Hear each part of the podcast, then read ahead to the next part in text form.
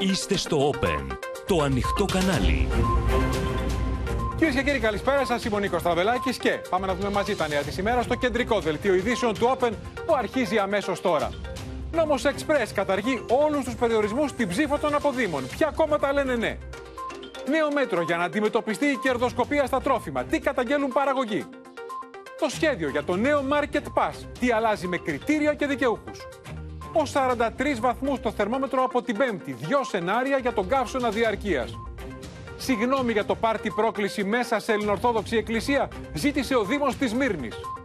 Μηχανισμό που θα εξασφαλίζει ότι οι Τούρκοι δεν θα χρησιμοποιούν τα F-16 εναντίον της Ελλάδας, ζητούν Έλληνο-Αμερικανοί βουλευτές.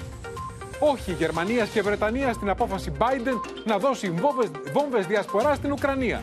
Γιατί εξοργίστηκε ο Πούτιν με τον Ερντογάν.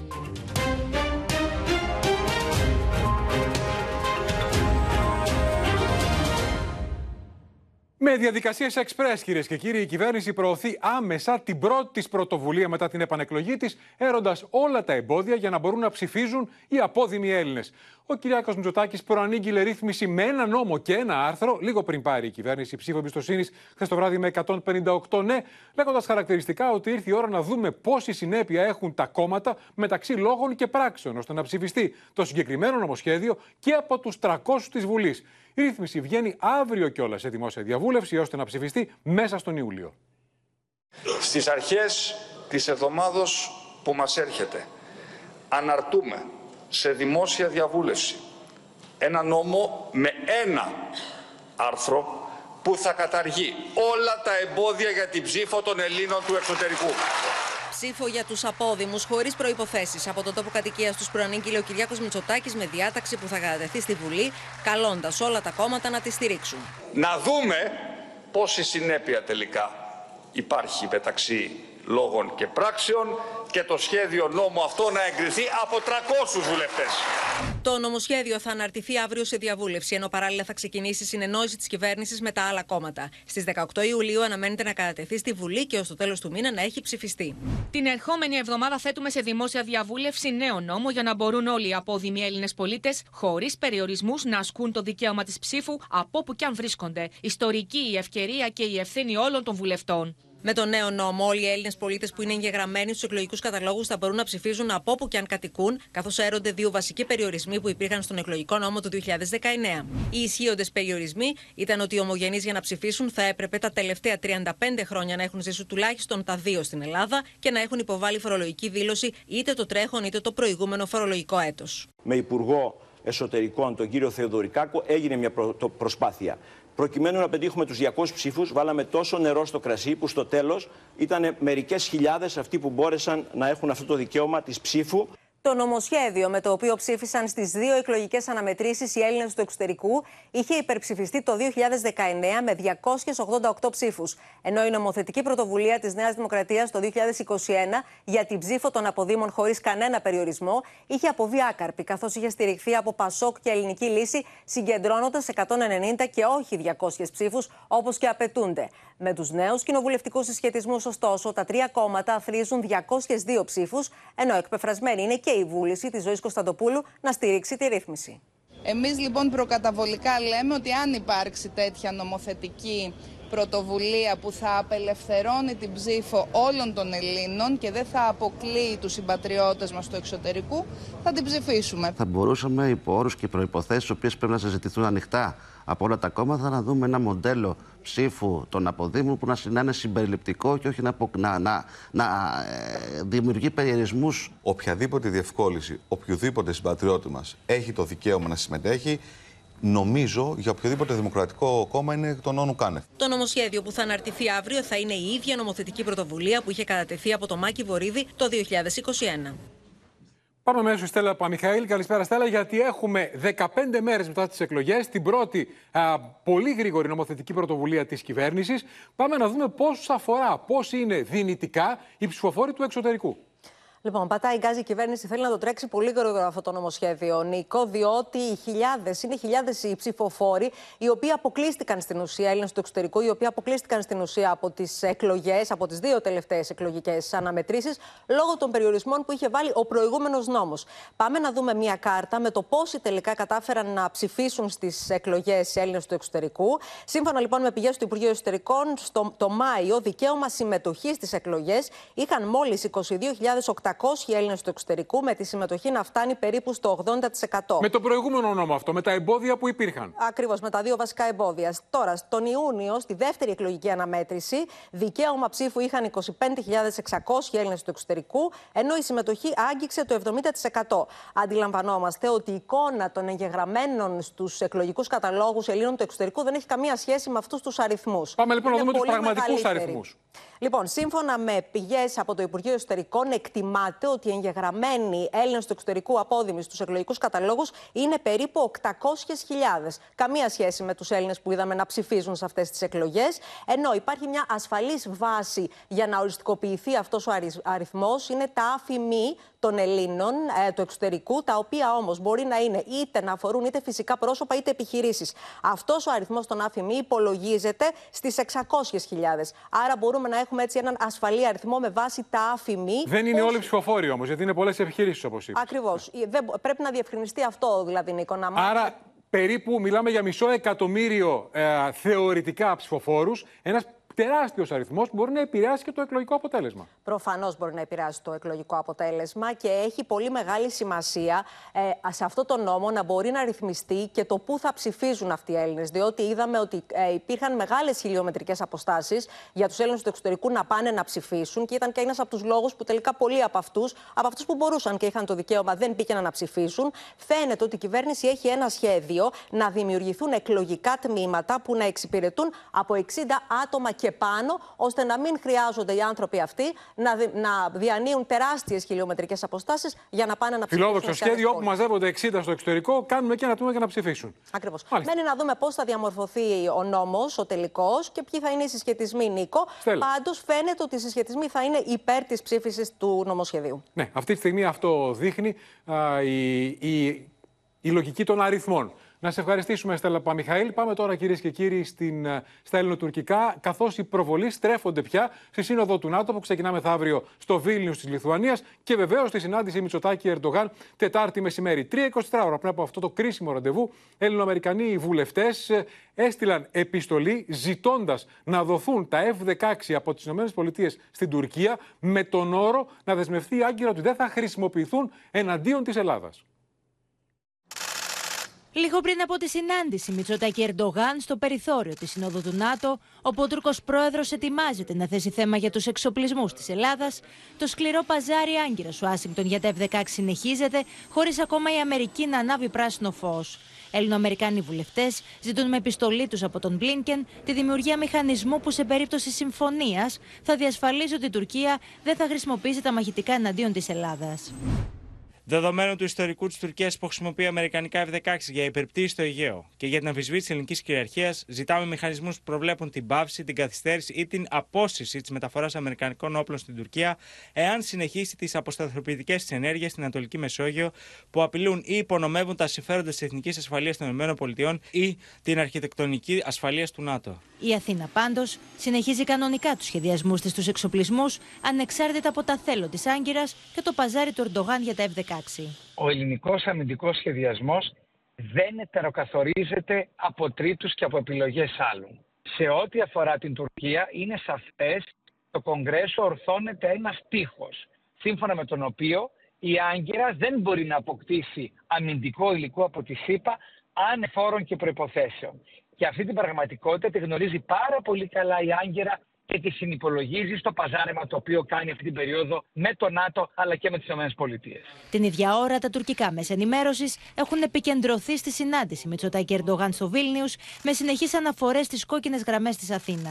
Türkiye ile görüşmeye hazır olduklarını belirten Yunan Bakan, Atina'nın kırmızı çizgilerinden geri adım atılmayacağını da vurguladı. Yunanistan'ın tavrı ve tutumu bu şekildeyken Mısır ve Türkiye'nin bu yakınlaşmasının Doğu Akdeniz'deki dengeleri nasıl etkileyeceğini Yunan televizyonuna konuk oldum. e, Open News'de e, arkadaşlar da o görüntüleri Seçimler verirlerse. sürecinde mi? Şimdi de iki gün Ha, dün, yeni. dün Ha, seçimlerden Garanziotti'nin e, sorularını yanıtladım bu e, programda. Acaba Türk-Yunan ilişkileri nasıl gelişebilir diye çok merak ediyorlar. Çünkü Sayın Cumhurbaşkanı'nın e, Yunan Başbakanı ile ilgili ben artık onu tanımıyorum benim için yoktur gibi bir sert çıkışı olmuş. Έχουμε εξελίξεις. Η Γεωργία Γαρατζιώτη και η Μαρία Ζαχαράκη, ανταποκρίτρια του Open στην Κωνσταντινούπολη. Γεωργία, να ξεκινήσουμε από σένα. Είδαμε το ρεπορτάζ για την επιστολή των Αμερικανών βουλευτών που λένε αν δοθούν τα F-16 στην Τουρκία να δοθούν με αυτό τον όρο. Και είχαμε πριν από λίγο και σημαντική εξέλιξη, τηλεφωνική επικοινωνία δένδια με τον Αμερικανό ομολογό του. Έτσι, ναι, Νίκο, πριν από λίγο ενημερωθήκαμε ότι υπήρξε τηλεφωνική επικοινωνία του Νίκου Δένδια με τον Αμερικανό Υπουργό Άμυνας Λόιντ Όστιν. Στο επίκεντρο της συζήτησης, όπως μαθαίνουμε, ήταν η εμβάθυνση της αμυντικής σχέσης Ελλάδας και ΗΠΑ, όπως και η κατάσταση στην Ανατολική Μεσόγειο. Σύμφωνα με πληροφορίες, Νίκο Δένδια Όστιν αναμένεται να συναντηθούν στο περιθώριο της Συνόδου του ΝΑΤΟ στο Βίλνιους, όπου η ελληνική πλευρά αναμένεται να συζητήσει το θέμα της προμήθειας των υπερσύγχρονων μαχητικών 5ης γενιάς F-35, ενώ όπως γνωρίζουμε, Νίκο, οι Αμερικανοί έχουν ξεκινήσει ένα νέο γύρο διαβουλεύσεων και συζητήσεων με τις συμμαχικές χώρες για επιπλέον στρατιωτική ενίσχυση της Ουκρανίας. Οπότε δεν αποκλείεται να συζητηθεί και αυτό το θέμα στη συνάντηση που θα έχει ο Νίκος Δένδιας με τον Αμερικανό ομολογό του, δηλαδή επιπλέον στρατιωτική συνδρομή της Ελλάδας στο Ουκρανικό μέτωπο. Να σε ευχαριστήσουμε, Γεωργία Γαρατζιώτη. Πάμε και στη Μαρία Ζαχαράκη, γιατί είναι προφανές ότι η συνάντηση Μαρία Μητσοτάκη Ερντογάν γίνεται με φόντο ένα πολύ σκληρό παζάρι. Απ' τη μια πλευρά, η πιέση των Αμερικανών στον Ερντογάν να πει το ναι για την ένταξη της Σουηδίας στο ΝΑΤΟ, και απ' την άλλη, η πιέση του Ερντογάν στην Ουάσιγκτον να πει το ναι για τα F-16. Η αντίστροφη μέτρηση για την Τουρκία αλλά και για τη Σύνοδο Κορυφής του ΝΑΤΟ έχει ξεκινήσει. Νίκο, τα λόμπι στο ΝΑΤΟ εργάζονται πυρετωδώς ώστε να πειστεί πρώτα απ' όλα ο Ρετζέπ Ταγίπ Ερντογάν την Τρίτη να πει αυτό το ναι στην ένταξη της Σουηδίας. Αύριο θα είναι η προτελευταία, θα γίνει η προτελευταία προσπάθεια. Λέμε προτελευταία γιατί η τελευταία θα είναι με τον Biden. Η προτελευταία προσπάθεια λοιπόν θα γίνει από τον Γενικό Γραμματέα του ΝΑΤΟ, τον Στόλτενμπεργκ, που θα συναντήσει τον Ερντογάν. Ωστόσο, οι Τούρκοι διπλωμάτες και η ηγεσία στην Άγκυρα επιμένουν ότι η Σουηδία δεν έχει κάνει ακόμη τα βήματα που υποσχέθηκε και, και η Μαρία Τουρκία. Ο Στόλτενμπεργκ έχει προαναγγείλει και συνάντηση αύριο ο Ερντογάν με τον Σουηδό Πρωθυπουργό. Με τον Κρίστερσον, σωστά. Ναι, ναι. Και ε, όλα αυτά όμως ε, θα γίνουν γιατί ο Ερντογάν πρέπει να πιστεί, αλλά ο Ερντογάν πε- περιμένει περισσότερα βήματα από την Αμερική βασικά ε, και όχι το τι θα του πει ο Κρίστερσον ή ο Στόλτενμπεργκ. Στην Άγκυρα δεν έχουν ακούσει αυτό που, θέλει, ε, που θέλουν από την Ουάσιγκτον. Δεν υπάρχει καμία πρόοδος, ε, θεωρούν μέχρι, στιγμή που, μέχρι στιγμής που θα οδηγούσε σε άρση του τουρκικού βέτου. Αλλά το σκληρό παζάρι όλοι θεωρούν ότι θα συνεχιστεί μέχρι τελευταία στιγμή. Αλλιώς, γιατί να συναντηθεί αύριο ο Ερντογάν με τους Στόλτενμπεργκ και Κρίστερσον; Ο Τούρκος πρόεδρος είναι σκληρός διαπραγματευτής. Μέχρι να συναντηθεί λοιπόν με τον Biden, θα κάνει δηλώσεις που δεν θα δείχνουν καμία υποχώρηση. Το συνηθίζει άλλωστε και πριν από κάθε μεγάλο διεθνές ραντεβού ε, κάνει τέτοιες δηλώσεις. Το ραντεβού με τον Αμερικανό πρόεδρο, λοιπόν, θα, εκεί θα πει την τελευταία του λέξη. Εάν πρόκειται λοιπόν να επιληθεί αυτό το ζήτημα, θα επιληθεί στη συνάντηση των ηγετών στη Σύνοδο Κορυφής του Βίλνιους. Αλλιώς η κρίση Τουρκία-Δύση θα παραταθεί. Για να δούμε. Να σε ευχαριστήσουμε, Μαρία Ζαχαράκη. Μένουμε στο θέμα για να δούμε τι λέει στη Γεωργία Γαρατζιώτη και στο Open ένας από τους κεντρικούς παρουσιαστές του τουρκικού CNN, ο Χακάν Τσελίκ, για το θέμα των F-16. Αν θεωρεί δηλαδή ότι τελικά θα μπορέσει ο Ερντογάν να πάρει τα αμερικανικά αεροπλάνα, να πείσει τον Biden να τα δώσει στην Τουρκία. What's your information on the F-16 issue? Ankara claims there will be progress soon. sooner or later, uh, I think the U.S. side will accept the sale of F-16 uh, fighters to Turkey.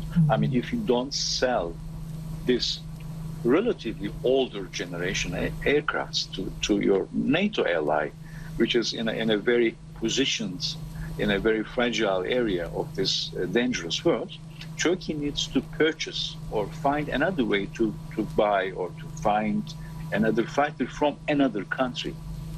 It's clear. This is not good for uh, American industrial complex as well. They need to produce and they need to sell. USA as well. I mean, Mr. Menendez, as far as I understand, uh, has some, you know, personal reasons to, you know, highlight this issue, and everybody knows uh, what is the motivation behind it.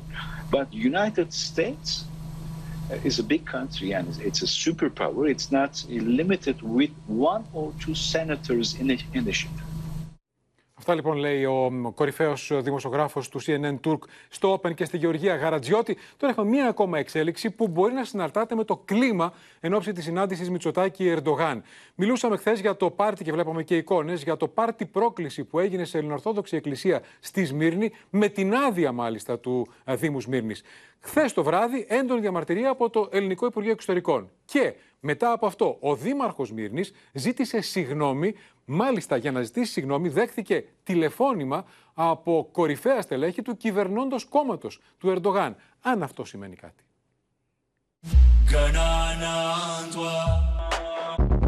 Συγγνώμη ζήτησε ο Δήμος Μύρνη που ελέγχεται από τους κεμαλιστές για το πάρτι πρόκληση που διοργανώθηκε μέσα στον ιερό ναό του Αγίου Βουκόλου στην πόλη. Ο Μητροπολιτικός Δήμος Μύρνη ζητά συγγνώμη για τη διοργάνωση αυτή στην εκκλησία του Αγίου Βουκόλου, δηλώνοντας ότι η εκδήλωση στον ιερό ναό, που χρησιμοποιείται ως πολιτιστικό κέντρο, πλήγωσε την ελληνορθόδοξη κοινότητα. Το πολύ σημαντικό θα πρέπει να ομολογήσω ότι η ανταπόκριση ήταν πάρα πολύ θετική. Ο ίδιος ο Δήμαρχος με τηλεφώνησε, δήλωσε την πικρία του σε όλο αυτό το γεγονός. Ζήτησε συγγνώμη προσωπικά. Είπε ότι δεν το γνώριζε αλλά θα παρακολουθήσει το τι έγινε και πώς έγινε. Μετά τις αντιδράσεις της ελληνοορθόδοξης κοινότητας, το Υπουργείο Εξωτερικών καταδίκασε την ακραία τουρκική πρόκληση. Η διοργάνωση πάρτι συνιστά προσβολή και βεβήλωση ενός ιστορικού μνημείου που στο παρελθόν υπήρξε χώρος θρησκευτικής λατρείας. Καλούμε την τουρκική κυβέρνηση να πράξει τα δέοντα ώστε να αποδίδει το απαιτούμενο σεβασμό στην πολιτιστική, ιστορική και θρησκευτική κληρονομιά όλων των θρησκειών στην επικράτειά της. Είναι ένα θέμα το οποίο μας έχει στεναχωρήσει πάρα πολύ και θα πρέπει να ομολογήσω ότι μόλις το μάθαμε και ουσιαστικά το μάθαμε και λίγο αργά, διότι εν λόγω εκδήλωση το πάρτι έγινε στις αρχές του Ιουνίου. Αλλά τουλάχιστον έπρεπε να αντιδράσουμε, να καταγγείλουμε το γεγονός ως Ορθόδοξοι Χριστιανοί, άνθρωποι οι οποίοι συνεχίζουμε την παρακαταθήκη που έχουμε αναλάβει.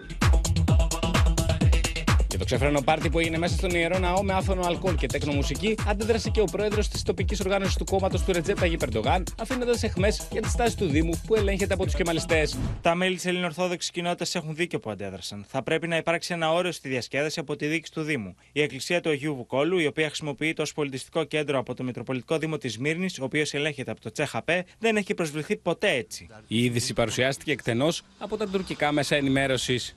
CHP'li İzmir Büyükşehir Belediyesi'nin kültür merkezi olarak kullandığı Aziz Bukolos Kilisesi'nde alkollü eğlence düzenlenmesi için izin verildi.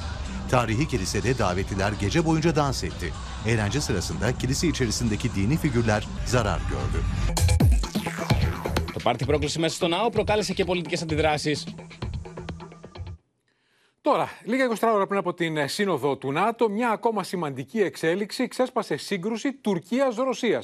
Η σύγκρουση αυτή ξέσπασε λίγο μετά τη συνάντηση Ερντογάν με τον Ζελένσκι, τον Ουκρανό πρόεδρο, στην Άγκυρα, μετά την οποία η Τουρκία απελευθέρωσε διοικητές της χαλιβουργίας Αζοφστάλ, τους τελευταίους που προσπαθούσαν να μην πέσει η Μαριούπολη στα χέρια των Ρώσων. Η Μόσχα καταγγέλει την Τουρκία για παραβίαση της συμφωνίας που είχαν κάνει οι δύο χώρες μεταξύ τους. Και όλα αυτά με φόντο τις αντιδράσεις της Δύσης για την απόφαση της, ε, των ΗΠΑ του Biden να στείλει βόμβες διασποράς στην Ουκρανία. Λίγα 24 ώρα πριν την κρίσιμη σύνοδο κορυφή του ΝΑΤΟ στη Λιθουανία, η απόφαση του Τζο Μπάιντεν να στείλει βόμβε διασπορά στον Ουκρανικό στρατό έχει προκαλέσει την έντονη δυσαρέσκεια συμμάχων τη Ουάσιγκτον. The UK is signatory to a convention which prohibits the production or use of cluster munitions and discourages their use. España no comparte esa decisión de las bombas de racimo. Estamos en contra de enviar bombas de racimo.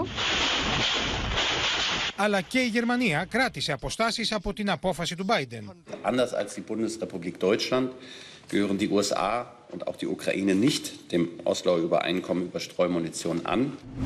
Είναι μια πράξη απόγνωσης και δείχνει αδυναμία στο πλαίσιο της αποτυχίας της πολυδιαφημισμένης Ουκρανικής αντεπίθεσης. By design, they spread submunitions over a large area, meaning they can, especially if used in built-up areas, injure and kill non-combatants. Μπορεί ο Biden να έδωσε το πράσινο φως για βόμβες διασποράς στο Κίεβο, επανέλαβε όμως ότι η Ουκρανία δεν είναι έτοιμη να ενταχθεί στο ΝΑΤΟ. It's premature to say to call for a vote, you know, in now because I there's other qualifications that need to be met, including democratization and some of those issues. Την ίδια ώρα στη Ρωσία, οργή έχει προκαλέσει η απόφαση της Τουρκίας να επιτρέψει την επιστροφή στην Ουκρανία πέντε διοικητών του τάγματος Αζόφ, οι οποίοι υπερασπίστηκαν το εργοστάσιο Αζοφστάλ στη διάρκεια της πολιορκίας της Μαριούπολης. Возвращение из Турции на Украину главарей азовцев является ничем иным, как прямым нарушением условий договоренности, имевшихся договоренностей.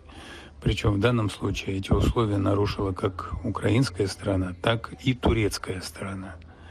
Нас кто, никто не ставил в известность об этом.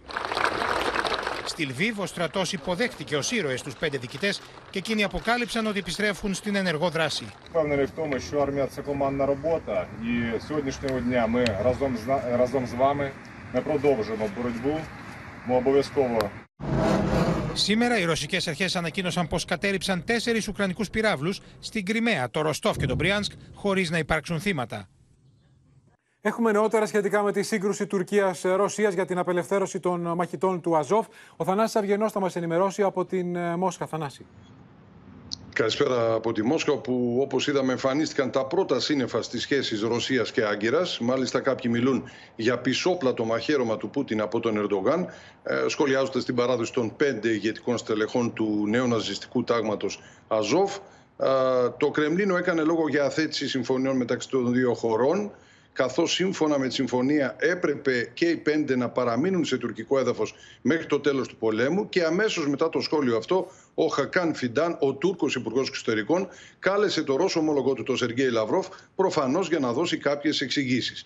Στα όσα έχουν ανακοινωθεί μέχρι στιγμής η Ρωσία Α, Σύμφωνα λοιπόν με αυτά που λέει το Ρωσικό Υπουργείο Εξωτερικών, επέστησε την προσοχή της Τουρκίας στην καταστροφική γραμμή της συνέχισης της αποστολής όπλων στο καθεστώς του Κιέβου, εκτιμώντας ότι παρόμοιες κινήσεις μπορούν να οδηγήσουν μόνο σε αρνητικές συνέπειες. Ε, δεν υπάρχει ευθεία αναφορά στο γεγονός της παράδοσης των πέντε. Επομένως, παρά την ενόχληση της Μόσχας, οι Υπουργοί Εξωτερικών επιβεβαιώνουν την ανάγκη διατήρησης και ενίσχυσης των σχέσεων μεταξύ Μόσχας και έχει Άγκυρας στη εξηγήσει η βάση Άγκυρα, των γιατί συμφωνιών. σωστά το λες, το θυμάμαι, είχε ανακοινωθεί τότε και από τις δύο πλευρές ότι είχε συμφωνήσει να πάρει τους πέντε και να τους απελευθερώσει στο τέλος του πολέμου. Εξήγησε ο Φιντάν στο Λαυρόφ γιατί το έκανε αυτό. Δεν γνωρίζουμε ακριβώς τι είπε ο κύριος Φιντάν στον ε, Σεργέη Λαυρόφ. Πάντως υπάρχουν αρκετά σενάρια στο ρωσικό τύπο για την ε, παράδοση των πέντε. Κάποιοι θεωρούν ότι ίσως κατά αυτόν τον τρόπο η Τουρκία να χρήσουσε το χάπι στην ε, Ουκρανία γιατί δεν θα δώσει τελικά ο Βιδοβόλα που έχει ζητήσει ο Ζελένσκι. Κατά τη Μόσχα αυτό είναι το πιο σημαντικό, να μην παραδίδονται όπλα ενώ το κέρδος είναι μόνο επικοινωνιακό για τον Ζελένσκι. Άλλοι λένε ότι αν τελικά αυτό συμβεί και έχει παραβιαστεί κυριολεκτικά η συμφωνία, τότε η ρωσική απάντηση θα πρέπει να είναι σκληρή. Πολλοί υποστηρίζουν ότι τουλάχιστον το Κρεμλίνο θα πρέπει να στείλει το μήνυμα ότι ε, θα δώσει μια τουλάχιστον ισοδύναμη απάντηση σε αυτήν την ε, μικρή ε, προδοσία από την πλευρά της Τουρκίας. Ναι, με έχει ενδιαφέρον γιατί είναι η πρώτη φορά που βλέπουμε τελευταία ανοιχτή ρήξη Άγκυρας Μόσχας και τόσο σοβαρή. Να σε ευχαριστήσουμε, Θανάσης Αυγερινός από τη Μόσχα. Τώρα, ο Ερντογάν έχει το βλέμμα του και στο εσωτερικό και δεν ξεχνά την νίκη του επί του Κίλτς Δάρογλου και βρήκε αφορμή τις ελληνικές εκλογές, την ήττα του ΣΥΡΙΖΑ και την παρέτηση του Αλέξη Τσίπρα για να στείλει μήνυμα στον επικεφαλής της αντιπολίτευσης, τον Κεμάλ Κίλτς Δάρογλου, λέγοντάς του, θα το δούμε, κάν το όπως ο Τσίπρας, παρετήσου. Yunanistan'da Tsipras seçimi kaybetti. Ne yaptı? Bıraktı. Yunanistan'daki Tsipras bu kadar bu konuda hassas ama sende bu yok. Ve CHP'nin seçmeninin verdiği oylara da bunlar kondular. Etik olup olmadığı bizi ilgilendirmez.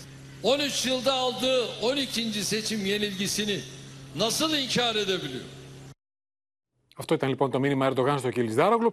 Τώρα, στον ΣΥΡΙΖΑ, αύριο νέα συνεδρία της Πολιτικής Γραμματείας. Την Κυριακή, η κρίσιμη συνεδρία της Κεντρικής Επιτροπής. Με τις φωνές να αυξάνονται, ε, να ζητούν ανατροπή του αρχικού σχεδιασμού. Να γίνει δηλαδή εκλογή αρχηγού, όχι αρχές Σεπτεμβρίου, αλλά μετά τις αυτοδιοικητικές εκλογές. Και μέσα σε αυτό το σκηνικό, νέα παρέμβαση από το Διονύση Τεμπονέρα. Ο Αλέξης Τσίπρας επέλεξε να δώσει το παρόν στη Βουλή για να ακούσει την ομιλία του νέου Προέδρου της κοινοβουλευτικής ομάδας του ΣΥΡΙΖΑ, Σοκράτη Φάμελου, με την κούρσα διαδοχή την ίδια ώρα να είναι ανοιχτή και τη μάχη του παρασκηνίου σε πλήρη εξέλιξη. Με μια νέα ηγετική παρέμβαση, ο Διονύσης Τεμπονέρας, ο μέχρι πρότινος επικεφαλής της εκλογικής επιτροπής του ΣΥΡΙΖΑ, με πολυσέλιδη επιστολή προς τα μέλη της Κεντρικής Επιτροπής, ζητά συνέδριο επανίδρυσης του κόμματος και εκλογή Προέδρου από τη βάση μετά τις αυτοδιοικητικές εκλογές. Πού αλλού ακούστηκε τα πρόσωπα να προσδιορίζουν τις πολιτικές και όχι το αντίστροφο; Να μας πει η κοινωνία από ποιους θέλει να εκπροσωπηθεί και πρώτοι εμείς για το καλό του νέου εγχειρήματος να αποδεχθούμε ότι ενδεχομένως το νέο μπορεί να μην μας περιλαμβάνει σε θέσεις ευθύνης. Να αποδείξουμε τελικά ότι ο σκοπός, η υπόθεση είναι πάνω από τα πρόσωπα και το συμφέρον τους. Με ένα κείμενο που εκλήφθηκε και ως πολιτική πλατφόρμα για την επόμενη μέρα στον ΣΥΡΙΖΑ, ο Παύλος Πολάκης αναφέρθηκε στα αίτια της ΣΥΤΑ αλλά και στο όραμά του για την ανασυγκρότηση του κόμματος. Ο ΣΥΡΙΖΑ Προοδευτική Συμμαχία οφείλει να είναι στην πράξη και όχι στα λόγια ο κορμός και ο εκφραστής της κυβερνόσα αριστεράς. Αυτό δεν μπορεί και ούτε θα γίνει αν δεν ανασυγκροτηθεί προγραμματικά και οργανωτικά και κυρίως αν δεν διατυπώσει με τεκμηριωμένο και καθαρό τρόπο το νέο αφήγημα της σύγχρονης αριστεράς. Το πιο κρίσιμο αυτή τη στιγμή, πιο κρίσιμο και από το πότε θα γίνουν οι εκλογές, είναι η κατεύθυνση του κόμματος. Το δικό του στίγμα για τον προσανατολισμό του ΣΥΡΙΖΑ έδωσε ο Νίκος Παπάς, που απέφυγε να απαντήσει αν θα είναι υποψήφιος για την ηγεσία. Θα ήταν λάθος μια αναδίπλωσή μας στη φωλιά της ριζοσπαστικής αριστεράς. Η διακήρυξή μας, η ταυτότητά μας δηλαδή, μέσα από την ευρύτητα και το βάθος της, είναι σαφής. Ω κόμμα, εκφράζουμε και συσπηρώνουμε όλο τον κόσμο από τη ριζοσπαστική αριστερά έως το προοδευτικό κέντρο. Το ενδιαφέρον είναι στραμμένο στην αυριανή συνεδρίαση της Πολιτικής Γραμματείας με οδηγό την πλειοψηφική απόφαση της προηγούμενης συνεδρίασης για εκλογή αρχηγού αρχές Σεπτεμβρίου και συνέδριο τον Νοέμβριο. Ωστόσο, οι διαφωνίες δεν λείπουν για το χρονοδιάγραμμα, με στελέχη του κόμματος να ζητούν την μετάθεση της εκλογής του Προέδρου από τη βάση μετά τις αυτοδιοικητικές εκλογές. Δεν πρέπει να πάμε σε μια λογική καλεστίων, ούτε Greece Next Top Model. Εδώ πρέπει να υπάρχει μια πολιτική βαθιά διαδικασία. Ο δικός χάρτης που αποφασίστηκε στην πολιτική γραμματεία, κατά την άποψή μου, είναι πολύ καλός. Ούτε τον Ιούλιο μπορούμε να πάμε να βγάλουμε αρχηγό, ούτε να περιμένουμε άλλους έξι μήνες. Στην αυριανή συνεδρίαση της πολιτικής γραμματείας αναμένεται να τοποθετηθεί και νέος εκπρόσωπος τύπου. Πάμε τώρα στο μέτωπο του καιρού, κυρίες και κύριοι. Καθώς φαίνεται ότι δεν θα γλιτώσουμε τον πρώτο καύσωνο του φετινού καλοκαιριού, οι νεότερες εκτιμήσεις των μετεωρολόγων επιβεβαιώνουν τις αρχικές προβλέψεις ότι θα ξεκινήσει Τετάρτη, Πέμπτη, Πέμπτη με Σάββατο το πιο καυτό τρίμερο μέχρι στιγμή έως 43 βαθμούς η θερμοκρασία. Αλλά από εκεί και πέρα υπάρχουν δύο σενάρια, θα μας τα εξηγήσει σε λίγο ο Κλέρχος Μαρουσάκης, για τη διάρκεια του και την έντασή του. Την ίδια ώρα, επιστήμονες από όλο τον κόσμο προειδοποιούν ότι υπάρχει κίνδυνος το φετινό καλοκαίρι να είναι το πιο θερμό όλων των εποχών για τον πλανήτη. Τα πρώτα σαραντάρια του φετινού καλοκαιριού θα χτυπήσουν την Ελλάδα την ερχόμενη εβδομάδα. Θερμές αέριες μάζες από την Αφρική θα καλύψουν όλες τις περιοχές της Μεσογείου, ανεβάζοντας τον υδράργυρο στα ύψη. Το κύμα του καύσωνα θα είναι ισχυρό και θα διαρκέσει αρκετές ημέρες. Πιο σωστό τρίμηνο θα είναι την Πέμπτη, Παρασκευή και Σάββατο, οπότε η θερμοκρασία σε κάποιες περιοχές της χώρας θα ξεπεράσει τους 42 βαθμούς. Θα παραμείνουμε σε επίπεδα καύσωνα. Σε 6 με 7 ημέρες. Παγκοσμίως οι θερμοκρασίες κάθε χρόνο είναι γενικά υψηλότερες ε, από τον περασμένο χρόνο. Τώρα τοπικά, όπως είμαστε εμείς εδώ στη Μεσόγειο, η περιοχή αυτή μπορεί να έχει και πιο ισχυρούς καύσονες. Αυξημένος θα είναι και ο κίνδυνος πυρκαγιάς σε πολλές περιοχές της χώρας. Η παραταμένη αυτή διάρκεια υψηλών θερμοκρασιών και ξηρασίας δημιουργεί πολύ κακές πυρομετεωρολογικές συνθήκες, οπότε αν ξεσπάσει κάποια πυρκαγιά θα μπορεί πολύ εύκολα να επεκταθεί. Ο πλανήτης φλέγεται από τις πρωτοφανείς υψηλές θερμοκρασίες. Ο πιο θερμός Ιούνιος όλων των εποχών, τα απανοτά ρεκόρ θερμοκρασιών και τα αλλεπάλληλα κύματα καύσωνα προμηνύουν ένα ιδιαίτερα ζεστό καλοκαίρι. Μπαίνουμε πραγματικά σε αχαρτογράφητα νερά όσον αφορά το κλίμα. Αυτές οι προβλέψεις που γινόντουσαν για αυτή την τεράστια ε, αναπροσαρμογή του κλίματος, τις σκεφτόμαστε ότι θα γίνουν τουλάχιστον 10 χρόνια μπροστά μας. Όχι τόσο ε, δεν θα τις πράταμε τόσο σύντομα; Στα ανοιχτά της Ανταρκτικής, το πάχος του πάγου βρίσκεται φέτος στα χαμηλότερα επίπεδά του, ενώ στο βόρειο Ατλαντικό η επιφανειακή θερμοκρασία το Μάιο ήταν 1,5 βαθμό Κελσίου υψηλότερη από τον μέσο όρο. Everywhere is unusually uh, historically hot. So we've had record temperatures recently in China, in North America. Uh, in Europe it's been quite hot. Αν οι προβλέψεις ε, πραγματοποιηθούν, φαίνεται ότι προχωρούμε στο να έχουμε μέση αύξηση της θερμοκρασίας της γης κατά 1,5 βαθμό για τον επόμενο χρόνο. Καύσονες και ξηρασία έχουν τρομερέ επιπτώσεις και στις καλλιέργειες. Πάρα πολλά είδη, τόσο σιτηρά όσο και ψυχανθή, δεν θα είναι εύκολο να τα καλλιεργήσουμε. Επίσης, πιθανόν οι πολύ υψηλές θερμοκρασίες να μην μας δίνουν τη δυνατότητα τους θερινούς μήνες να έχουμε υπαίθριες καλλιέργειες. Αυτό θα δημιουργήσει και διατροφική κρίση. Με τους επιστήμονες να τονίζουν ότι γρήγορα πρέπει να ληφθούν άμεσα μέτρα προσαρμογής της γεωργίας στα νέα κλιματικά δεδομένα. Λοιπόν, μαζί μας ο Κλέρος Μαρουσάκης και απόψε. Καλησπέρα, Κλέαρχε. Καλό απόγευμα, Νίκο. Από το στόμα σου κρεμόμαστε να δούμε α, πόσο, πού θα φτάσει το θερμόμετρο και πόσες μέρες θα κρατήσει ο καύσωνας. Ακριβώς. Φαίνεται λοιπόν μπροστά μας ότι έχουμε έτσι ένα κύμα αρκετά ισχυρό με υψηλές θερμοκρασίες. Θα δούμε όμως πόσο θα διαρκέσει. Όλη τη Μεσόγειο Νίκο, θα χτυπήσει. Όλη τη Μεσόγειο. Θα το δούμε τώρα λοιπόν στον πρώτο μας χάρτη πώς θα κινηθεί αυτή η πολύ θερμή καυτή αέρια μάζα.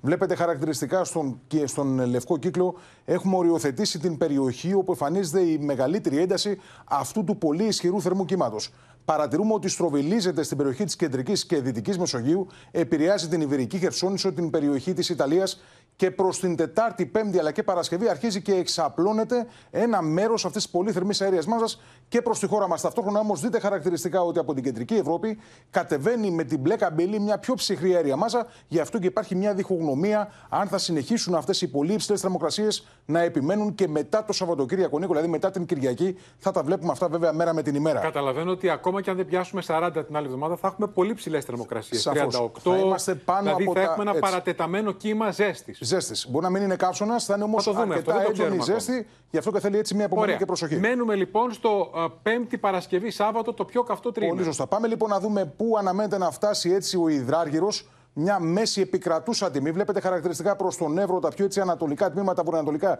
της χώρας μας. Θα δούμε Παντού περίπου 40, τους 40 βαθμούς Κελσίου.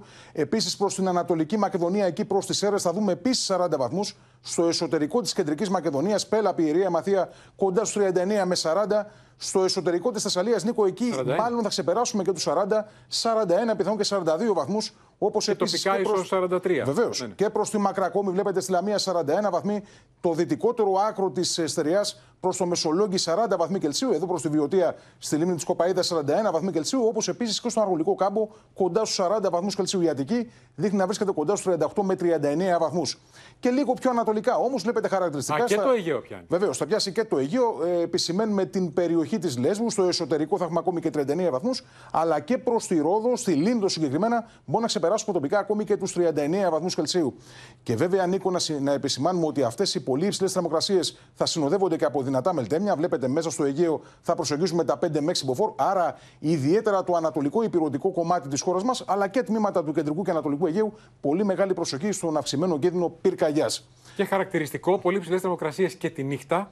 Και Είναι τη νύχτα, σημαντικό αν και θα αυτό. πέφτει ο υδράργυρος, με εξαίρεση τα μεγάλα αστικά κέντρα, σε κάποιες έτσι περιοχές που δεν επηρεάζονται τόσο πολύ από την αστικοποίηση, θα είμαστε κοντά στους 24 με 26 βαθμούς. Θα παίρνει δηλαδή μια ανάσα ο ανθρώπινος οργανισμός. Στα μεγάλα όμως αστικά κέντρα ενδέχεται να είμαστε ακόμη και πάνω από τους 30, όπως για παράδειγμα στο κέντρο της Αθήνας. Θέλει πολύ μεγάλη προσοχή και υπομονή. Να δούμε βέβαια τι θα συμβεί μετά και το Σάββατο, που ακόμη δεν έχουν σταθερο- σταθεροποιηθεί τα προγνωστικά στοιχεία. Να σε ευχαριστήσουμε, Κλέρ και Μαρουσάκη. Πάμε τώρα, κυρίες και κύριοι, στον ε, Γιάννης Γιάκα. Νωρίτερα συναγερμό για δύο φωτιές στην ε, Σάμο. Ε, Να δούμε το Γιάννης Γιάκα. Α, μπορούμε να το δούμε εδώ. Στη Σάμο, λοιπόν, καλησπέρα Γιάννη. Και στα Τέμπη, εκεί ήταν απίστευτος ο τρόπος που ξέσπασε η φωτιά.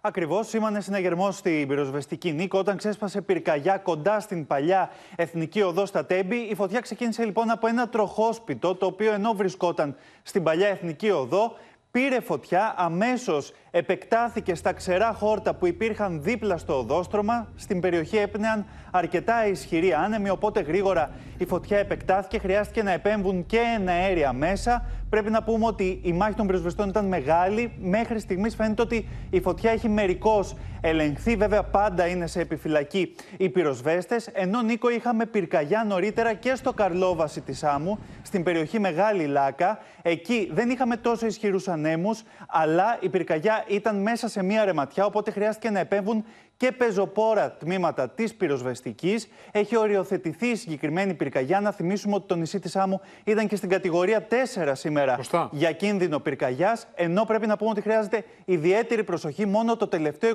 24ωρο εκδηλώθηκαν 50 δασικές πυρκαγιές σε όλη την επικράτεια. Πάντως, τη μεγάλη φωτιά φέτος το καλοκαίρι προς το παρόν την έχουμε αποφύγει. Ευτυχώς, μακάρι να συνεχίσουμε έτσι.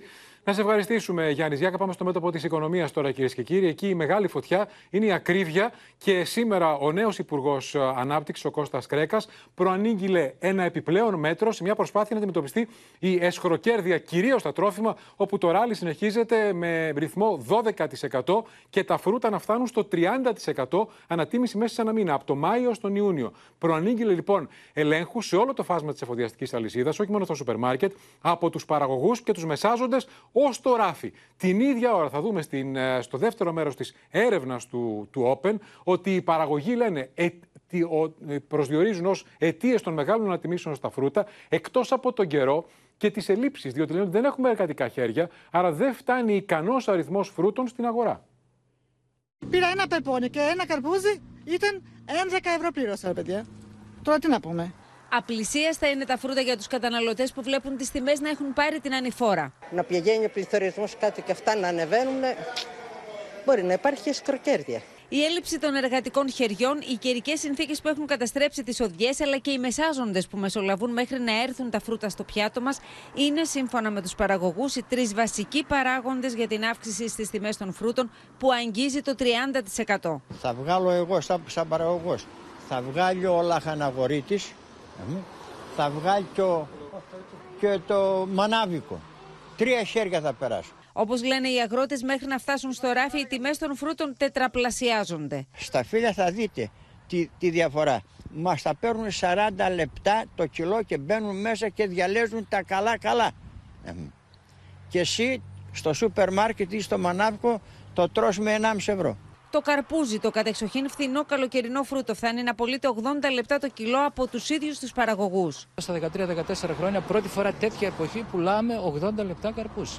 Τώρα ήμασταν πέρυσι στα 50-45. Με στόχο την πάταξη φαινομένων εσχοροκέρδεια, η κυβέρνηση προαναγγέλει την επέκταση του πλαφών στο περιθώριο κέρδους σε όλη την εφοδιαστική αλυσίδα. Θα επεκτείνουμε τους ελέγχους στο σύνολο της εφοδιαστικής αλυσίδας, δηλαδή στους προμηθευτές των σούπερ μάρκετ, στις εισαγωγικές εταιρείες που φέρουν και τα πολυεθνικά προϊόντα, στους παραγωγούς που παράγουν προϊόντα εδώ στην Ελλάδα. Έτσι ώστε πραγματικά να διαπιστώσουμε ότι δεν υπάρχει αυτό το οποίο ακούτε πολύ συχνά, ο πληθωρισμός της απληστίας. Όλο και περισσότεροι καταναλωτές επιλέγουν να αγοράζουν φρούτα απευθείας από τους παραγωγούς, γνωρίζοντας ότι θα τα πάρουν πιο φθηνά σε σχέση με τα σούπερ μάρκετ και τα μανάβικα.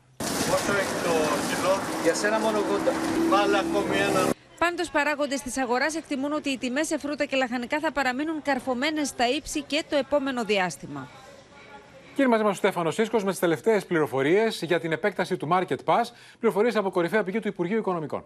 Ακριβώς, Νίκο. Αύριο έχουμε και τις τελικές λεπτομέρειες που θα κλειδώσουν. Γιατί όπως μας ενημέρωσε η κορυφαία πηγή του Υπουργείου Οικονομικών, αύριο θα πραγματοποιηθεί σύσκεψη με όλους τους εμπλεκόμενους φορείς για να κλειδώσουν και τελικές λεπτομέρειες. Αυτό που απασχολεί τώρα τον κόσμο, ποιο είναι το αν θα μετρήσουν οι νέες φορολογικές δηλώσεις ή οι παλιές για να δοθεί το επίδομα. Ποιο είναι το επικρατέστερο σενάριο. Να μετρήσουν οι νέες φορολογικές δηλώσεις για τα εισοδήματα δηλαδή του 22. Και όπως θα δούμε και στην κάρτα μας, τι προβλέπει και το επικρατέστερο σενάριο είναι, όπως είπαμε, οι δικαιούχοι με τις νέες φοροδηλώσεις. Και σε αυτό θα προκριθεί, γιατί θα προκύψουν και νέοι δικαιούχοι και κάποιοι θα βγουν εκτός. Άρα λοιπόν, αίτηση, το πιθανότερο είναι να κάνουν μόνο οι νέοι δικαιούχοι. Και οι παλιοί δικαιούχοι, τα στοιχεία τους θα επικαιροποιηθούν αυτόματα από την ΑΔΕ και από το Υπουργείο ψηφιακής διακυβέρνησης. Ποιος είναι όμως τώρα ο μεγάλος πονοκέφαλος για το οικονομικό επιτελείο; Ότι μέχρι στιγμής το 35% των υπόχρεων δεν έχουν υποβάλει ακόμα φορολογική δήλωση. Και η προθεσμία λέγεται 31 Ιουλίου. Ακριβώς. Έχουν υποβάλει μέχρι στιγμής 4,2 εκατομμύρια. Το σύνολο των υπόχρεων είναι 6,5 εκατομμύρια. Και έχουν απομείνει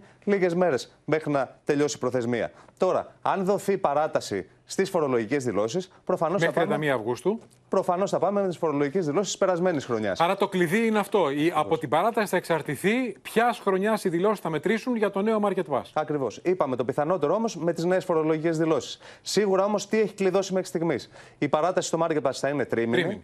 Το επίδομα θα δοθεί Αύγουστο, Σεπτέμβριο και Οκτώβριο. Τότε θα επανεξεταστεί ποια θα είναι τα δημοσιονομικά δεδομένα και ποια θα είναι ε, τα δεδομένα στο μέτωπο της ακρίβειας.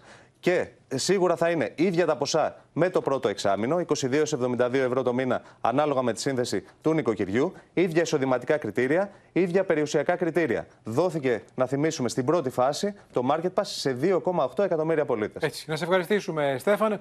Και όλα αυτά, κυρίες και κύριοι, με τον νέο Υπουργό Οικονομικών, Κωστή Χατζηδάκη, από το βήμα της Βουλής πλέον, στον επίλογο των προγραμματικών δηλώσεων, να προσδιορίζει το όφελος από τις αυξήσεις που έρχονται στους δημοσίους υπαλλήλους σε έως και δύο μισθούς το χρόνο. Είπε συγκεκριμένα ότι θα υπάρξουν δημόσιοι υπάλληλοι, ο μέσος δημόσιος υπάλληλος, που θα έχει κέρδος το χρόνο από τις αυξήσεις όχι μόνο στο μισθό και στα επιδόματα και στα κλιμάκια, πάνω από 2.000 ευρώ το χρόνο.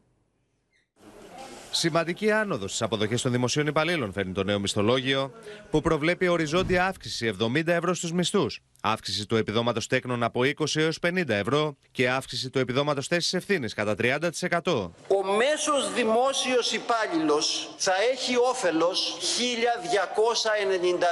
ευρώ μεικτά το χρόνο. Ενώ αν συνυπολογιστούν και οι επιπλέον αυξήσεις ή απαλλαγές, τότε το όφελος για το μέσο δημόσιο υπάλληλο θα είναι 2.084 ευρώ. Ένας δημόσιος υπάλληλος με δύο παιδιά θα έχει κέρδος 1.440 ευρώ το χρόνο, τα 840 ευρώ από την αύξηση στο μισθό και τα 600 ευρώ από την αύξηση στο οικογενειακό επίδομα. Ενώ αν είναι σε θέση ευθύνης, τότε το όφελος μεγαλώνει περισσότερο.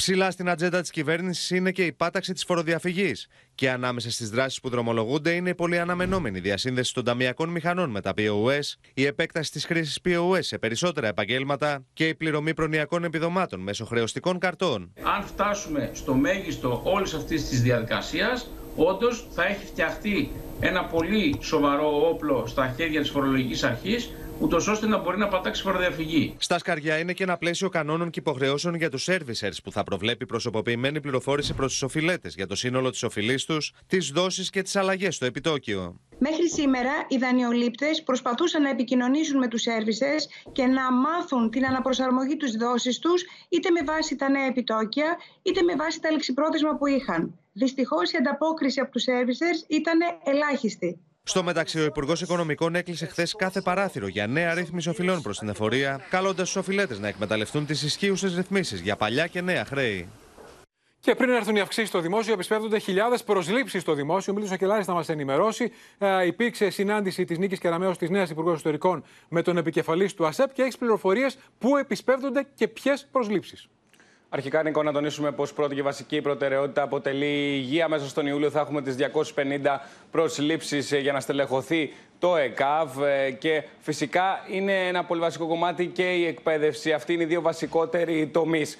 Επίσης, ε, από τη συνάντηση της κυρίας Κεραμέως με τον ε, Θάνο Παπαϊωάννου, τον πρόεδρο του ΑΣΕΠ, ε, αποφασίστηκε να γίνει γρηγορότερη απορρόφηση των επιτυχόντων του γραπτού διαγωνισμού του ΑΣΕΠ. Να δούμε αναλυτικά ποιες είναι αυτές οι κατηγορίες, Νίκο. Μιλάμε για 1.800 άτομα εκπαιδευτικής τεχνολογικής κατηγορίας και 4.400 επιτυχώντες εκπαιδευτικής κατηγορίας. Εντός Ιουλίου και ως τα τέλη Ιουλίου και οι δύο κατηγορίες θα έχουν ε, δρομολογηθεί. Στόχος είναι η κάλυψη των θέσεων να γίνει μέχρι τον ερχόμενο το, το, το φθινόπωρο. Και φυσικά υπάρχει και η προετοιμασία ε, της προκήρυξης για 1.213 θέσεις στη δημοτική αστυνομία σε 158 Δήμους που έχουν κάνει τα σχετικά αιτήματα, Νίκο. Να σα ευχαριστήσουμε, Μίλτος Σακελάρη. Στο μέτωπο του τουρισμού τώρα, κυρίες και κύριοι, πάμε στη Χαλκιδική, όπου η πληρότητα αυτή τη στιγμή φτάνει το 100%. Και όπως θα δούμε στο ρεπορτάζ του Open, οι 7 στους 10 επισκέπτες είναι από βαλκανικές χώρες. Έχουν κλειστεί τα δωμάτια για Ιούλιο-Αύγουστο. Υπάρχει διαθεσιμότητα από 2 Σεπτεμβρίου. Μπορεί η τουριστική σεζόν στη Χαλκιδική να ξεκίνησε μουδιασμένα κυρίως λόγω των καιρικών συνθήκων, από την πρώτη εβδομάδα του Ιουλίου όμως, τα ξενοδοχεία γέμισαν και οι παραλίες βουλιάζουν. Η πληρότητα τον Ιούλιο και τον Αύγουστο εννοείται είναι στο 100% με ελάχιστα κενά μπορούμε να πούμε. αλλά και μένετε πολύ καλά. Το 70% των τουριστών στη Χαλκιδική είναι από χώρες των Βαλκανίων, οι περισσότεροι από τη Ρουμανία. Το καλό με την ε, Ρουμανία και γι' αυτό χαμογελάμε ιδιαίτερα είναι ότι τουλάχιστον στις μισές μέρες της διαμονής τους θα, ε, θα χρησιμοποιήσουν την αιστεία και να πάνε έξω. Αφήνουν χρήματα στα μαγαζιά με τα τουριστικά είδη ε, ή αναμνηστικά δώρα. Οπότε φέτος μπορώ να πω ότι χαμογελάμε όλοι μαζί. Οι τιμές στα καταλήμματα είναι για όλα τα βαλάντια. Ξεκινούν από 50 έως 60 ευρώ το δίκλινο για ένα βράδυ και μπορεί να ξεφύγουν ανάλογα με τις παροχές. Οι τιμές σίγουρα είναι ελαφρώς αυξημένες γιατί υπάρχει μεγάλη αλλαγή γενικά και στα κόστη. Ω προς το ρεύμα, οι πρώτες ύλες έχουν αυξηθεί πάρα πολύ. Super Palkidiki. Okay. Everything. Uh, everything. Everything. Hier in Griechenland ist es sehr warm und es ist sehr angenehm. Auch die Leute, alles sehr freundlich und deswegen kommen wir gerne hierher. Οι επαγγελματίες του τουρισμού στην περιοχή περιμένουν τις ίδιες, αν όχι καλύτερες επιδόσεις με τις αντίστοιχες του 2022. Και από τη Χαλκιδική πάμε στα νησιά του Ανατολικού Αιγαίου. Εκεί βουλιάζουν από δεκάδες χιλιάδες επισκέπτες από τη γειτονική Τουρκία. Three days, three nights. Uh, this is my first time coming to Greece. Uh, I hope I'll enjoy it. Φέτος η Λέσβος βουλιάζει από Τούρκους τουρίστες. Χιλιάδες ταξιδιώτες επισκέπτονται το νησί, ενισχύοντας την τοπική οικονομία. It is cheap and uh, we also know um, lots of things about uh, Midilini. So we decided to come here for two nights. Από τις 23 Ιουνίου μέχρι την περασμένη Δευτέρα πέρασαν στο λιμάνι της Μυτιλίνης 10.000 επισκέπτες. Είχαμε από την ημέρα Τετάρτη το Μπαϊράμ των Τούρκων, μια μεγάλη γιορτή, ε, όπου όλες οι δημόσιες υπηρεσίες είναι κλειστές. Ο πρόεδρος Ερντοάν ε, ένωσε αυτή την ε, αργία από χθες, από την ημέρα Σάββατο για 9 μέρες. Αυτό έχει σαν αποτέλεσμα να έχουμε περίπου έναν αριθμό από 6 έως 8.000 ε, Τούρκους οι οποίοι θα επισκεφτούν αυτές τις ε, 10 ημέρες, 9 μέρες την Μυτιλίνη. Στα καταλήμματα του νησιού η πληρότητα αγγίζει το 98%. Nice uh, island. We haven't been before here, but we've been uh, to some different uh, Greek islands. Αυξημένες είναι οι επισκέψεις των Τούρκων τουριστών και στην ΚΟ. Καθημερινά τα δρομολόγια που ταξιδεύουν από, την, ε, από τον Μπόντρουμ προς την ΚΟ είναι 11 και γύρω στα 2.000 άτομα, ενώ από την ΚΟ προς τον Μπόντρουμ είναι 10 καραβάκια γύρω στα 1.500 άτομα. Η χρονιά, μάλλον όχι η χρονιά, ο Ιούνιος πέρσι έκλεισε ε, με 60.000 ταξιδευτές από τον Μπόντρουμ προς την ΚΟ, ενώ ο φετινός Ιούνιος έχει κλείσει με 100.000 άτομα. Χιλιάδες είναι οι επισκέπτες από την Τουρκία στην Σάμο αλλά και στην Χίο. Πάμε να δούμε τώρα εικόνες, κυρίες και κύριοι, από τα επεισόδια τη νύχτα στο Άλσο Βεϊκού στο Γαλάτσι, Γιάννης Ζιάκα, μετά από αντιρατσιστικό φεστιβάλ. Βροχή η Μολότοφ. Ακριβώς, Νίκο. Όπως θα δούμε και στην εικόνα, λοιπόν, στο βίντεο, ε, μια ομάδα ατόμων εξαπέλυσε επίθεση κατά του εργοταξίου της γραμμής 4 του μετρό που βρίσκεται στην Λεωφόρο Βεϊκού, αλλά και κατά αστυνομικών δυνάμεων που βρίσκονταν στο σημείο. Μπορούμε να δούμε βροχή από βόμβες Μολότοφ, αλλά και φωτοβολίδες. Πρέπει να πούμε ότι κατά τη διάρκεια των επεισοδίων κάηκαν και δύο αυτοκίνητα καθώς και κάποια μηχανήματα έργου από το εργοτάξιο. Έγιναν 7 προσαγωγές, αλλά οι προσαχθέντες λίγο αργότερα αφέθησαν ελεύθεροι. Να σε ευχαριστήσουμε, Γιάννης Ζιάκα. Στη Λάρισα τώρα, κυρίες και κύριοι, όπου οδηγήθηκε σήμερα ενώπιον της δικαιοσύνης ο αστυνομικός, ο οποίος πυροβόλησε και σκότωσε έναν 20χρονο Συριακής καταγωγής μετά από καταδίωξη θρίλερ για κλοπή αυτοκινήτου. Σκόνταψα και έπεσα ήταν τα λόγια που χρησιμοποίησε ο αστυνομικός για να δικαιολογήσει τον πυροβολισμό ύστερα από καταδίωξη στη Λάρισα. Την τολέα μου, ο ίδιος η οικογένειά τη είναι συντετριμένος για το γεγονός αυτό και εκφράζει την πατέρα του θλίψη.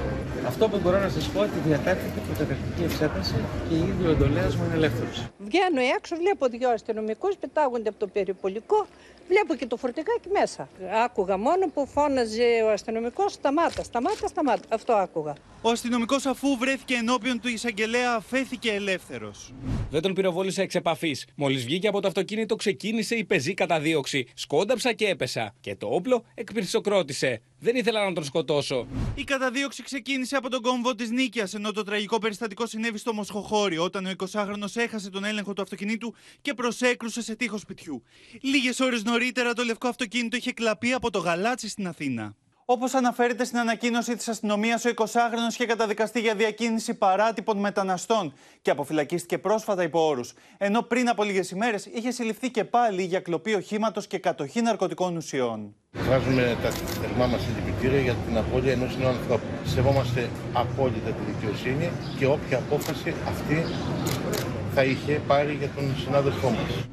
Άκουσα τον πυροβολισμό και πήγα προς τα εκεί. Όταν μπήκα στη σκηνή του εγκλήματος και τον είδα, ψάχναμε μεταξύ μας να δούμε ποιος πυροβόλησε. Σύντομα θα ξεκινήσει και η διαδικασία για την πειθαρχική διερεύνηση του συμβάντος. Στη Γαλλία θα μεταφερθούμε τώρα, κυρίες και κύριοι. Νέος γύρος επεισοδιακών διαδηλώσεων κατά της αστυνομικής βίας.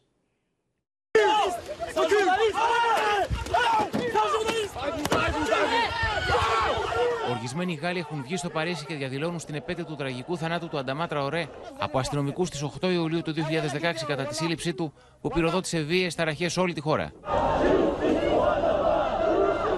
Περισσότεροι από χίλιοι άνθρωποι έχουν συγκεντρωθεί στη μνήμη του Τραωρέ και φωνάζουν συνθήματα εναντίον των αστυνομικών δυνάμεων που τους έχουν περικυκλώσει. L'interdiction d'aujourd'hui s'inscrit dans une, un cycle que de interdiction de, de autoritaire de, de ce gouvernement que, qui piétine l'organisation des quartiers populaires. Αστυνομικοί και διαδηλωτές έρχονται στα χέρια. Μάχε σώμα με σώμα. Οι αστυνομικοί ορμούν εναντίον των συγκεντρωμένων διαδηλωτών. Οι δυνάμεις καταστολής επιτίθεται και εναντίον των δημοσιογραφικών συνεργείων που καλύπτουν τη διαδήλωση προκαλώντας με αυτόν τον τρόπο την αντίδρασή τους.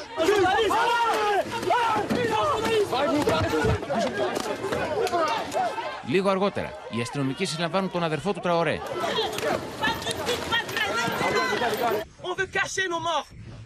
Nos morts ne peuvent même pas exister en étant morts. On veut cacher les violences policières. Η συγκέντρωση αυτή δεν είχε πάρει την έγκριση από τις γαλλικές αρχές που επικαλέστηκαν κινδύνους διατάραξης της δημόσιας ασφάλειας. Διαδηλώσεις κατά της αστυνομικής βίας έγιναν και σε άλλες πόλεις στη Γαλλία, στη Μασαλία, στην Άρντ και στο Στρασβούργο. Πάνω από 100 σωματεία, συνδικάτα και πολιτικά κόμματα από το χώρο της αριστεράς κάλεσαν τον κόσμο να βγει στους δρόμους για να εκφράσουν το πένθος και την οργή κατά της αστυνομικής βίας. Στη Βρετανία τώρα, κυρίες και κύριοι, όπου ξέσπασε σκάνδαλο με πρωταγωνιστή γνωστό παρουσιαστή του BBC, ρο σκάνδαλο, ενώ στη Βραζιλία συγκλονίζεται η χώρα από μια απίστευτη ιστορία. Με πρωταγωνιστή 42χρονο, ο οποίος με τη βοήθεια της συντρόφου του απήγαγε από σχολείο 12χρονη μαθήτρια, την έβαλαν σε βαλίτσα και την είχαν σπίτι τους επί μέρες, την κακοποιούσαν, την είχαν δεμένη και τη έδιναν ναρκωτικά. Με δυσκολία, ένας άνδρας στη Βραζιλία σέρνει μία βαλίτσα. Όσοι τον βλέπουν δεν γνωρίζουν τα αποτρόπαια σχέδιά του. Όσο απίστευτο και να ακούγεται, μέσα στη βαλίτσα βρίσκεται ένα 12χρονο κορίτσι. Ο 42χρονο άνδρας άρπαξε τη 12χρονη από το σχολείο της με συνεργό την 22χρονη σύντροφό του με σκοπό να την βιάσει και να την βασανίσει. Μάλιστα, το ζευγάρι παρακολουθούσε επί τρεις ημέρες το κοριτσάκι προτού το απαγάγει. Αφού την απείλησαν με μαχαίρι και την άρκωσαν με χλωροφόρμιο, έβαλα με τη βία τη 12χρονη στο αυτοκίνητό τους. Τοπικά μέσα ενημέρωσης μεταδίδουν πως ένας συμμαθητής του κοριτσιού που είδε το περιστατικό ενημέρωσε τις αρχές. Τελικά, σε έφοδο που έκαναν οι αστυνομικοί στο διαμέρισμα, βρήκαν την ανήλικη με τα πόδια δεμένα σε ένα κρεβάτι, ενώ δίπλα της υπήρχαν κάμερες. Jamais eu pensei que eu ia encontrar minha filha viva, né? Porque na situação que eu encontrei ela, é muito triste. Graças a Deus ela tá bem. Só quero levar ela para casa agora só. Ο 42χρονο αρχικά αρνήθηκε την ενοχή του, ωστόσο αργότερα παραδέχθηκε πω είχε εμπλακεί στο παρελθόν σε υποθέσει παιδοφιλία. Και οι δύο δράστες αντιμετωπίζουν κατηγορίες για απαγωγή και σεξουαλική κακοποίηση που επισύουν ποινή φυλάκισης ως 30 έτη. Στη Μεγάλη Βρετανία, ένα νέο σκάνδαλο έχει ξεσπάσει στο BBC. Παρουσιαστής του Βρετανικού κρατικού δικτύου, ο οποίος δεν κατονομάζεται, φέρεται να πλήρωσε έφηβο τουλάχιστον 35.000 λίρες, ζητώντας του γυμνές φωτογραφίες από το 2020 και μετά. It's on so many of the front pages now about this BBC star who's, um, you know, been accused of soliciting pictures from a teenager um, and then sending some pictures back. Σύμφωνα με τοπικά μέσα, η οικογένεια του νεαρού ατόμου είχε διαμαρτυρηθεί για τη συμπεριφορά του παρουσιαστή, ο οποίος αυτή τη στιγμή έχει τεθεί σε διαθεσιμότητα. Μετά το σάλου που έχει προκληθεί, εκπρόσωπος της Βρετανικής κυβέρνησης έκανε λόγο για βαθιά ανησυχητική εξέλιξη. Και στο σημείο αυτό, κυρίες και κύριοι, 19 λεπτά πριν από του 8 ολοκληρώθηκε και απόψε το κεντρικό δελτίο ειδήσεων. Μείνετε στο Open. Αμέσως τώρα εικόνες με τον Τάσο Δού στις 9. Μην χάσετε την εξαιρετική ταινία Πινόκιο με τον βραβευμένο με Όσκαρ Ρομπέρτο Μπενίνη. Από όλους εμάς, καλό σας βράδυ και καλή εβδομάδα.